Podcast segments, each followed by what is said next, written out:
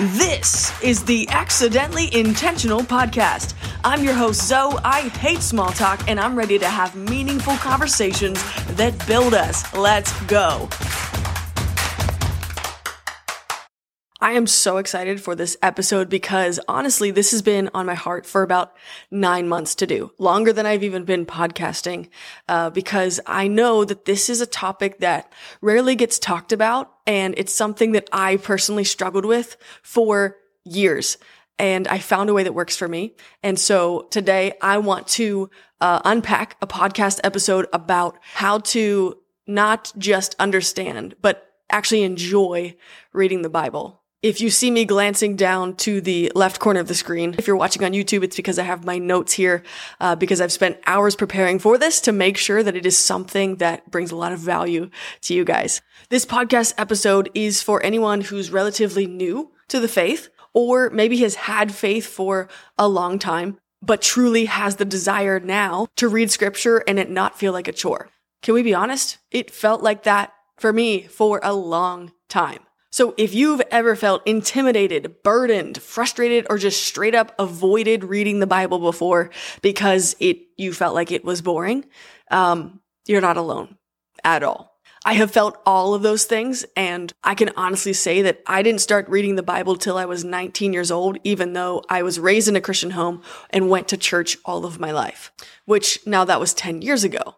It was really difficult and overwhelming at first until I found a way that ended up working for me. Now, there's a ton of different ways in which people read the Bible, but I feel like this topic is rarely discussed. And so I'm going to share this insight with you from my own experience and also share some hyper practical steps and tips you can take as you begin to read the Bible so that it doesn't have to be intimidating for you anymore, but actually enjoyable. A couple years ago, when I had led a small group, I had actually challenged my group to start reading the Bible after we addressed everything I'm going to talk about today. And a week later, I got feedback from a lot of the group that was something to the tone of, oh my gosh, I had no idea that reading the Bible was so awesome and exciting. So don't worry, we can do this, and I want to do what I can to help you get there too. And before I go any further, if you already are listening to this and you feel like you're less of a person or a Christian because you're like, oh, I don't read the Bible every day, let's let's stop right here, pause, and just say that, hey, it's okay. Um, there's a learning curve, right? And there's also grace for that. Do I read the Bible every day? No. Do I want to get better at it every day? Absolutely. Yes. I definitely want to get more consistent at it.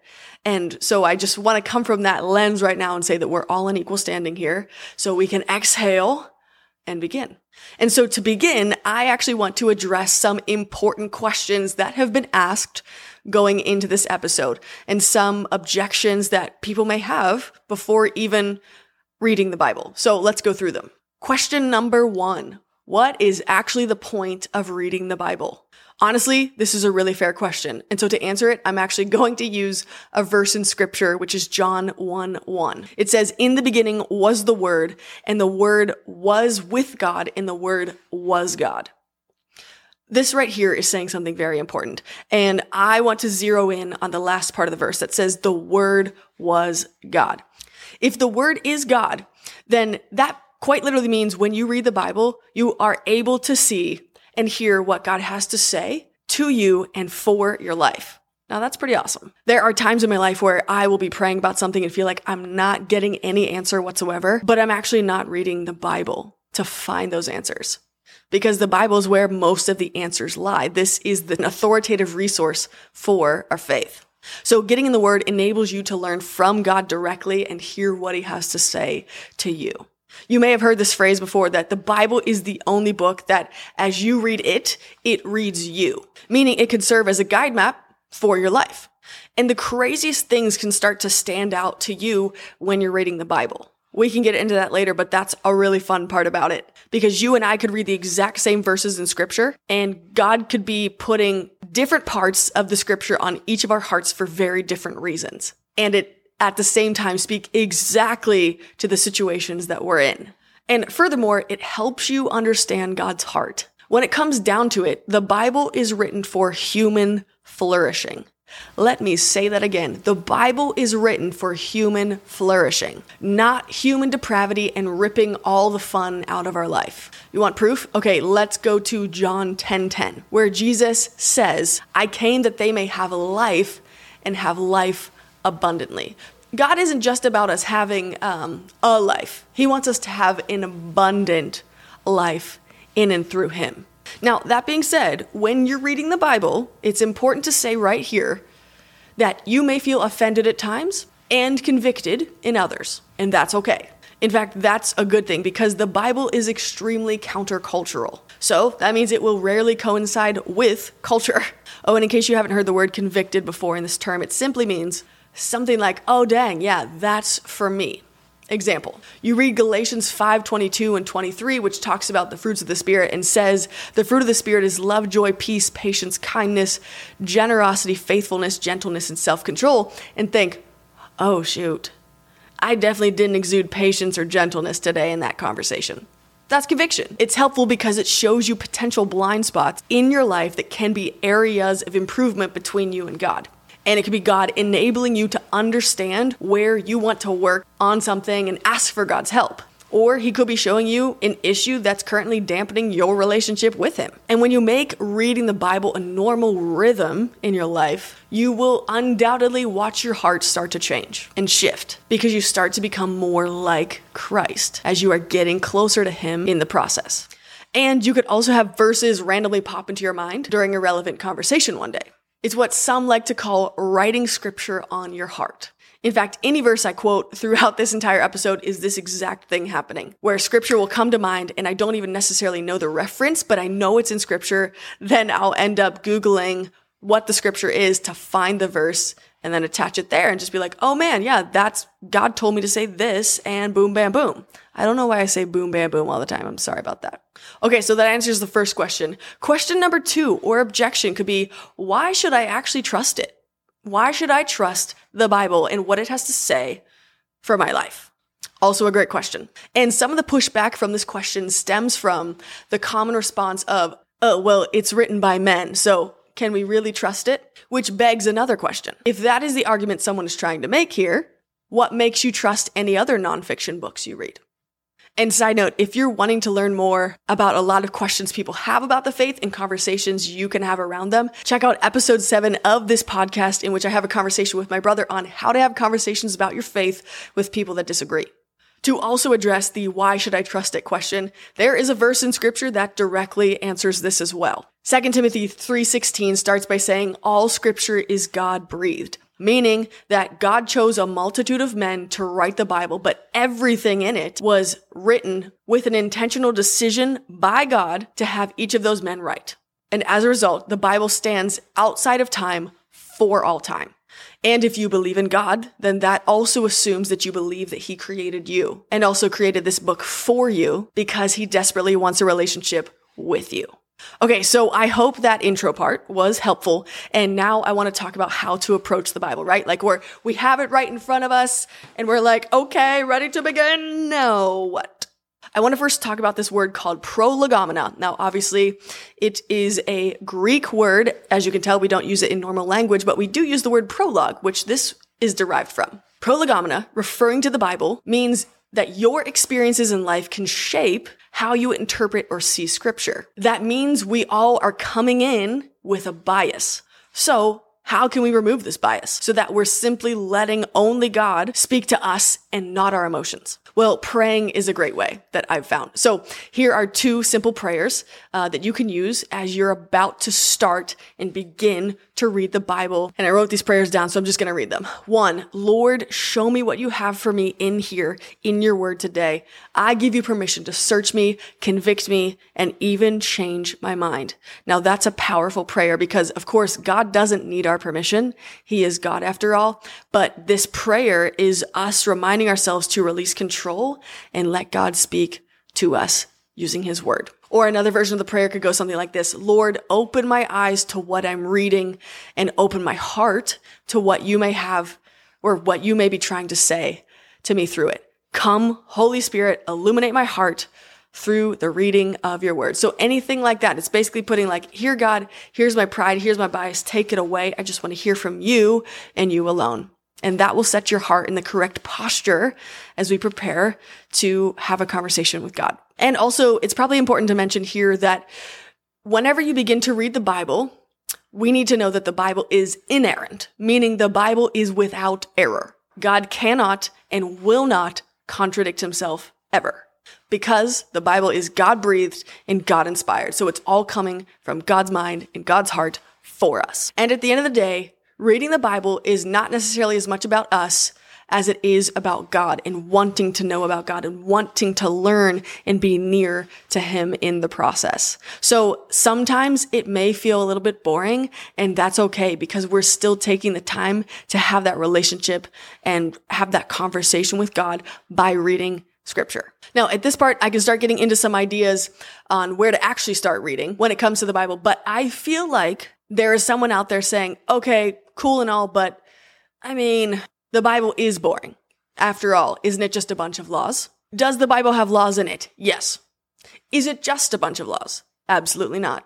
I actually think the Bible is the most encouraging book on the planet because everything in it points to grace and redemption. But yes, it has some quote unquote laws that are supposed to act as a G P S or guide map for human flourishing.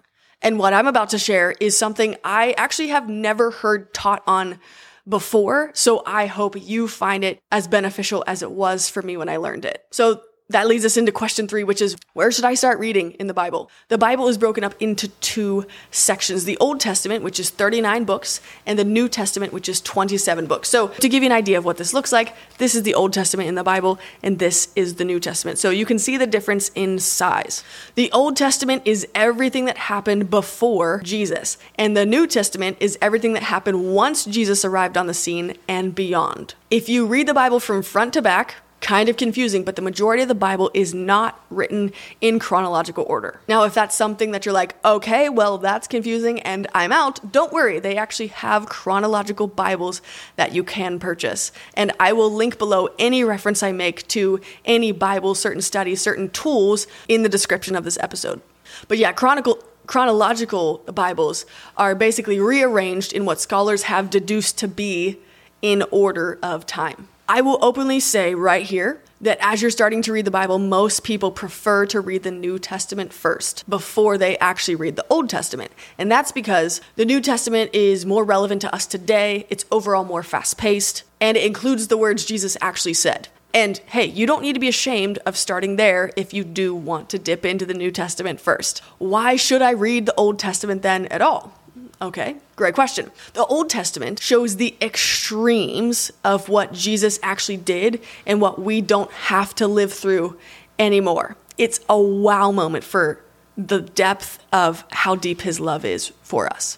Because you see, God's relationship with mankind didn't just start two thousand years ago when Jesus entered the scene. It starts at the beginning of time, so it lets us into the bigger story. And the history of covenants is also important. And the Old Testament helps us understand the New Testament better, and vice versa. They're mutually beneficial. And the New Testament always repeats this phrase, New Israel, throughout it. And Israel for us as believers is our heritage back from the Old Testament. So it really shows the brokenness and the state of depravity, and also absolutely sets the stage for the need for Jesus and how he is a better sacrifice that can take away our sins. So does the Bible still actually apply to us today, or is it just a history book, right? This is a question that a lot of people have, and that's okay too. Here's where this gets interesting. There are three types of laws that are outlined in the Bible: ceremonial, civil, and moral laws. Hang with me. I'm going to break this down, and this is going to make a lot of sense to you, I promise. Ceremonial laws are only in the Old Testament. They had to do with the tabernacle and sacrifices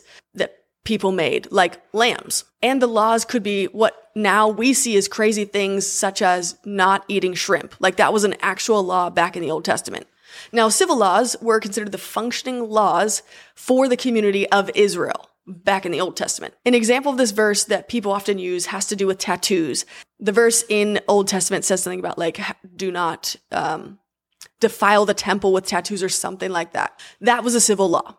if we wanted to use a civil law and what that would look like in our context today, say you live in Pennsylvania, there is a law that you cannot tint your windows above a certain percentage in Pennsylvania. So that would be what is considered a civil law for us today. But these are civil laws back in the Old Testament for Israel. Most civil and ceremonial laws from the Old Testament became obsolete once Jesus died, because his sacrifice was permanent reciprocation for our sin.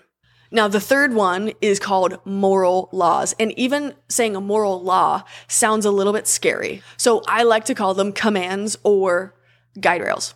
And these are what we, as believers, pay closest attention to, because all moral laws still apply today. Anything where a heart involved, I meant to say where a heart is involved. It's all about heart posture here with these, is considered to be a moral law. And they're all mentioned in the New Testament. But if it started in the Old Testament and is again repeated in the New Testament, then it still applies. So even the Ten Commandments, because they were mentioned again in the New Testament, are considered moral laws. My biggest hint here is if it is mentioned in the New Testament, then it means it still applies to how we should live today. Okay, so great, we've landed the plane on that, but where to start, that's the easiest for newbies. The New Testament we had discussed, and the New Testament starts with Matthew, right here. First four books of the New Testament are considered the Gospels, meaning good news. Now, it's four of Jesus' disciples, Matthew, Mark, Luke, and John, that all wrote their own separate accounts of their experience as disciples of Jesus. But here's the crazy thing. They all wrote them at different times in their life, which is mind-bending because all four accounts align with one another. Though it may seem repetitive at times because all four books share similarities throughout in the stories that they take, although they are all different takes of it. That fact alone is something that is often used by scholars and theologians as historical evidence to prove Jesus' existence. Now, I will be honest with you, when I started reading the Bible at nineteen, I started in the book of James, because that name has a lot of meaning in my life, and if you listen to the Summer Story with Zoe, where I talk about one of the most impactful people in my life, you'll understand. And so when I started reading, I would make an effort to read three chapters a day, and I would make it a habit to at least star one of the verses in those three chapters that really spoke to me as I was reading it. It would hit me, and then I would actually take it one step further and go into Google Doc and type out that verse, like the whole verse and reference. And I ended up memorizing verses pretty quickly as a result of that, because it was like, wow, this verse is for me. And I would just keep rereading those verses that were hitting me day after day. And now that's what I have done. And if you like that method, you take it as well. Now, when we speak about verses in the Bible, context is key. Reading whole chapters and not just verses is important. Now, let me be clear. Books of the Bible is different than chapters. So the book of Matthew, for instance, has twenty-eight chapters within it, but they are much shorter than chapters in books we read today. So here's why reading whole chapters and not just verses is important. Let me give you an example. Philippians four thirteen, you may have heard it before. It's a very popular verse. It says, I can do all things through Christ who strengthens me. But Paul is not actually talking about winning a basketball game here. But how would we know if we're just reading that verse? A rule of thumb I like to adhere to is always read the verse above and the verse below that verse reference. Though, ideally, reading the whole paragraph or chapter itself is going to give you the best context. So I just quoted Philippians four thirteen, but let's read Philippians four twelve, which says, I know how to be brought low, and I know how to abound. In any and every circumstance, I have learned the secret of facing plenty and hunger, abundance and need.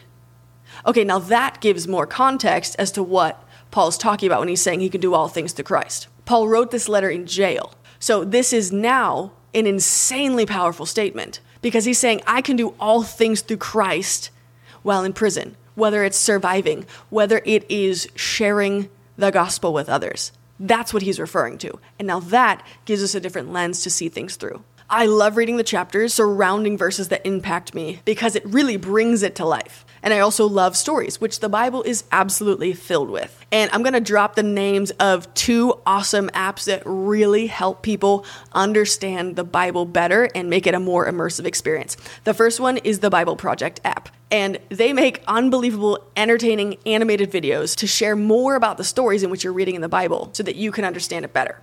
The second one is an app called the Public Reading of Scripture, which is actually really interesting because it gives different voices to make it feel like you're actually there. And it's an audio format, but you can also read the Bible alongside it. Here's another thing I want to address, right? God is not afraid of your questions. God actually enjoys your questions. So asking questions when you're reading scripture is awesome. Even if it's just in your head, we're like, hmm, that's weird. Why is that happening? That's a great question.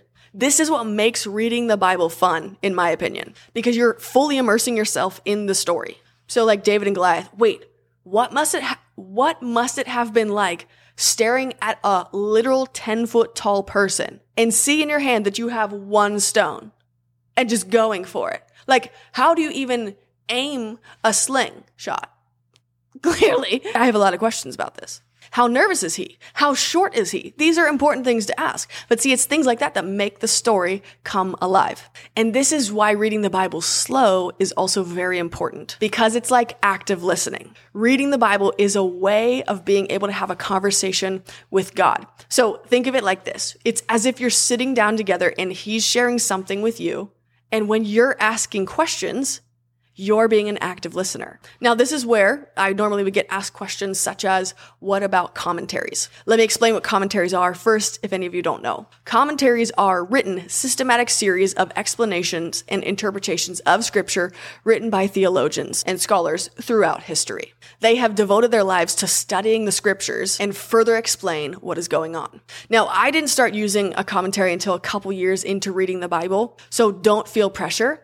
Though I will say now, I absolutely love reading commentaries alongside scripture because it gives so much more depth. It honestly feels like I'm on a Bible treasure hunt sometimes using them. And also footnotes, which are references to other scriptures at the bottom of the page that makes it make more sense. For instance, there was a lot of prophecy in the Old Testament of Jesus coming to earth, though they're talking about it before he actually came to earth, which made it prophecy. And so in the New Testament, there are a lot of footnotes that refer back to the Old Testament scriptures that show where and how each prophecy was fulfilled. Study Bibles often have footnotes, which are the commentary, which many find super helpful. And I'm going to put all these links below again, but an example of this is the She Reads Truth and He Reads Truth Bible and also the E S V Study Bible. There's a ton of different translations of the Bible, which can be confusing, and I don't want to go down that rabbit hole here. But I personally recommend either the E S V or N I V translations for those that want to go deeper. And hey, if you would consider yourself brand new to the faith or brand new to reading the Bible, the Message translation is a great starter. If you actually download the Bible app on your phone, it has any of the translation options available. So before I had a commentary, if I was reading something in the E S V or N I V version, I was like, huh, I'm not sure I fully understand that. I would then switch it to the Message translation, which made it more palatable and understandable. So that helped me make more sense of it. And I really just want to say this again. God loves your questions. He wants that relationship with you. And reading the Bible coupled with prayer and talking to him directly about what is on your heart is how we have direct access to him, the creator of the universe. So I hope you guys found this helpful. I'm not done yet because I think that after you read the Bible, it's important to say another prayer at that point. And that prayer is, God, how can I live this out in my own life? How can I take what I just read and apply it today? And I love this verse so much. I think it's absolutely beautiful. It's Acts four thirteen, and I want to read it to you. It says, when they saw the courage of Peter and John, who were two of Jesus' disciples, and they realized that they were unschooled, ordinary men, they were astonished, and they took note that these men had been with Jesus. And that is really the goal of Scripture, is that after we're done reading, it's clear to us in our hearts, and it's clear to others around us, man, they've been with Jesus. They've spent that time with God. And so I know I shared a lot in here today, and I hope this is just the beginning of a conversation we get to have. And I want to say right now, if you enjoyed this, please let me know. Please let me know what topics you would like me to talk about down the road and other bonus episodes, because I want to make sure that I'm able to help us all have meaningful conversations that help us grow together and grow closer to God. And so maybe after you've listened to this episode, it's time to implement something new. Maybe that something new is setting a goal of reading the Bible for fifteen minutes, just two times a week. I don't know what it is for you, but I do know that God wants to talk to you and also hear from you as well. As I said before, I hope you guys love this episode. I hope it was so helpful to you. And please, seriously, don't hesitate to reach out to me with any questions that you have. I want to help in any way that I can with your own faith journey and helping you understand the Bible and love reading the Bible. So please don't hesitate to reach out to me at Zoe Asher on Instagram or at Accidentally Intentional, or if you don't have Instagram, through email, accidentally intentional podcast at gmail dot com. I'm here for you and I want to help as many of you as I can. I love you guys, but He loves you way more. And I just want to ask one final thing. If you could just please share this episode with anyone that you think would benefit from it. I want this to get into the ears of the right people who have been looking for an, an answer that this hopefully provides. So we will talk in the next two weeks. I will see you then. We drop a new episode every other Thursday, so be sure to subscribe to get the latest conversations. Oh, and one more thing. If you enjoyed this episode and this podcast, I would be so honored if you would leave a review. It helps us to better connect with the intended audience of this podcast by doing so. And I truly am so grateful for any amount of time that you choose to spend with me, because trust me, I know how many options are out there and I do not take it for granted. Seriously, I just really appreciate you. And hey, I may not know your name yet, but let's change that. Connect with me on Instagram at Zoe Asher or on Twitter at Combos with Zoe. But hey, even if I don't know your name yet, what I do know for certain is that you're amazing. I love you. You have something that the world needs, and you are always more than enough. So hey, we'll see you next time on the Accidentally Intentional Podcast.